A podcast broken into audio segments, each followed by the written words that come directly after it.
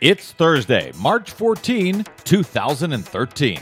Department of Interior expands solar again. Department of Energy expands nuclear again. Just what's in that Pope smoke? Plus, Now we can't afford for this world to get hotter. And we can't afford polynuclear aromatic hydrocarbons in our water.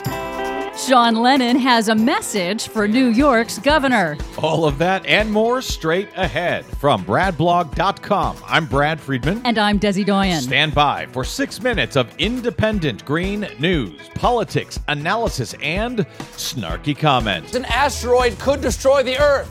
Global warming solved. Well, that's one way to look at it. This is your Green News Report.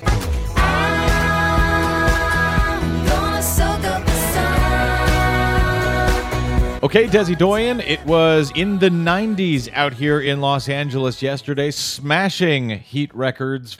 And I got to say, it was great. I wish every day could be like this. Well, at the rate things are going, you just might get your wish. uh, yeah, sooner than I hope, I guess. Probably. what do you have for us today? Well, we have a pope.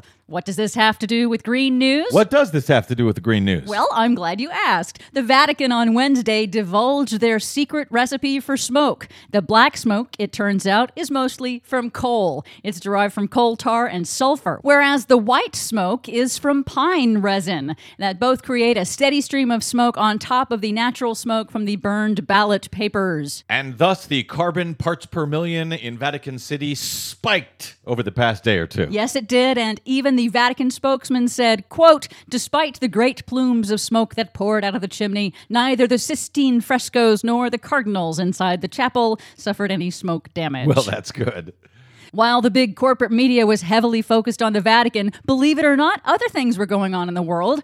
Outgoing U.S. Interior Secretary Ken Salazar and California Governor Jerry Brown announced three massive new wind and solar projects to be built on public lands in Nevada and California, part of a program that pre selects specific sites for fast tracking utility scale renewable energy generation. Well, that's good. Yeah, the three projects would generate 1,100 megawatts. That's enough to power about 350,000 homes. That brings to a total 37 big renewable energy projects now so far on public lands since 2009. That's enough to power about 4 million homes.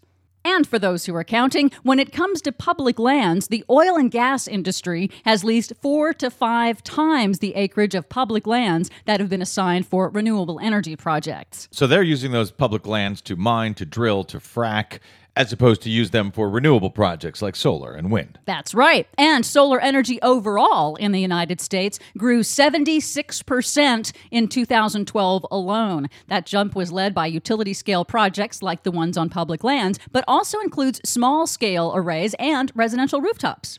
Meanwhile, the U.S. Department of Energy announced a wave of new federal funding to help the nuclear industry oh, design. Oh, great. Oh, yeah, design and license modular reactors and create a new factory network to build them.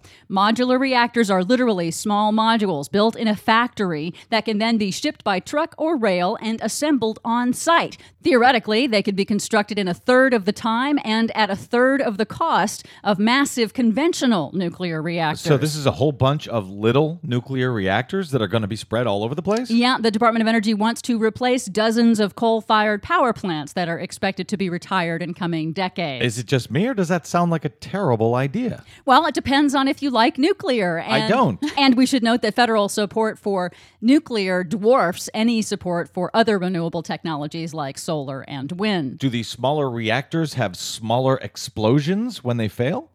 I don't know yet, but they still generate waste, and there is still no plan to deal with that. Oy. As the budget and debt standoff continues in the nation's capital right now, the oil industry and their front groups are already running ads against any attempts to eliminate their billion dollar taxpayer subsidies as a way to reduce the deficit. Of course they or are. any attempts to make them pay for the cost of their pollution through a carbon tax. Of course they are. even though the Obama administration has repeatedly insisted that no carbon tax is on the table.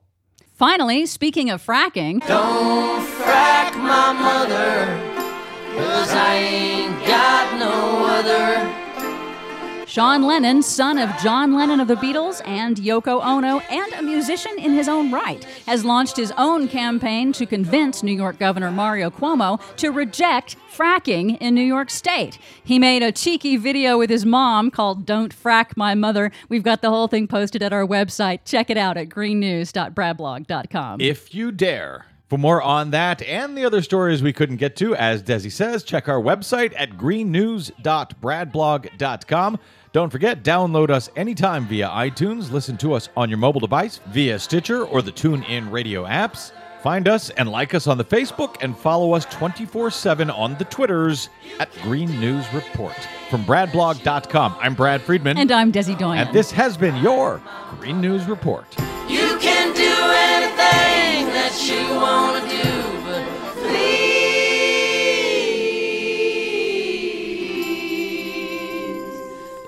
Frack my mother. Don't